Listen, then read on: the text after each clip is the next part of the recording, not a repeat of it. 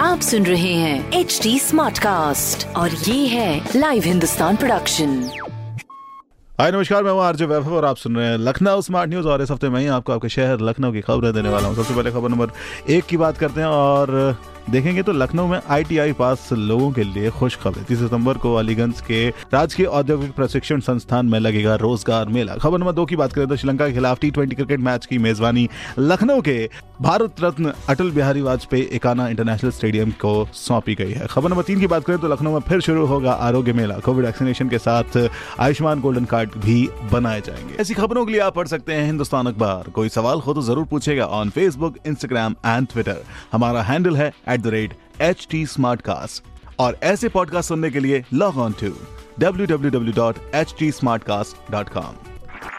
आप सुन रहे हैं एच टी स्मार्ट कास्ट और ये था live Hindustan production smart Smartcast.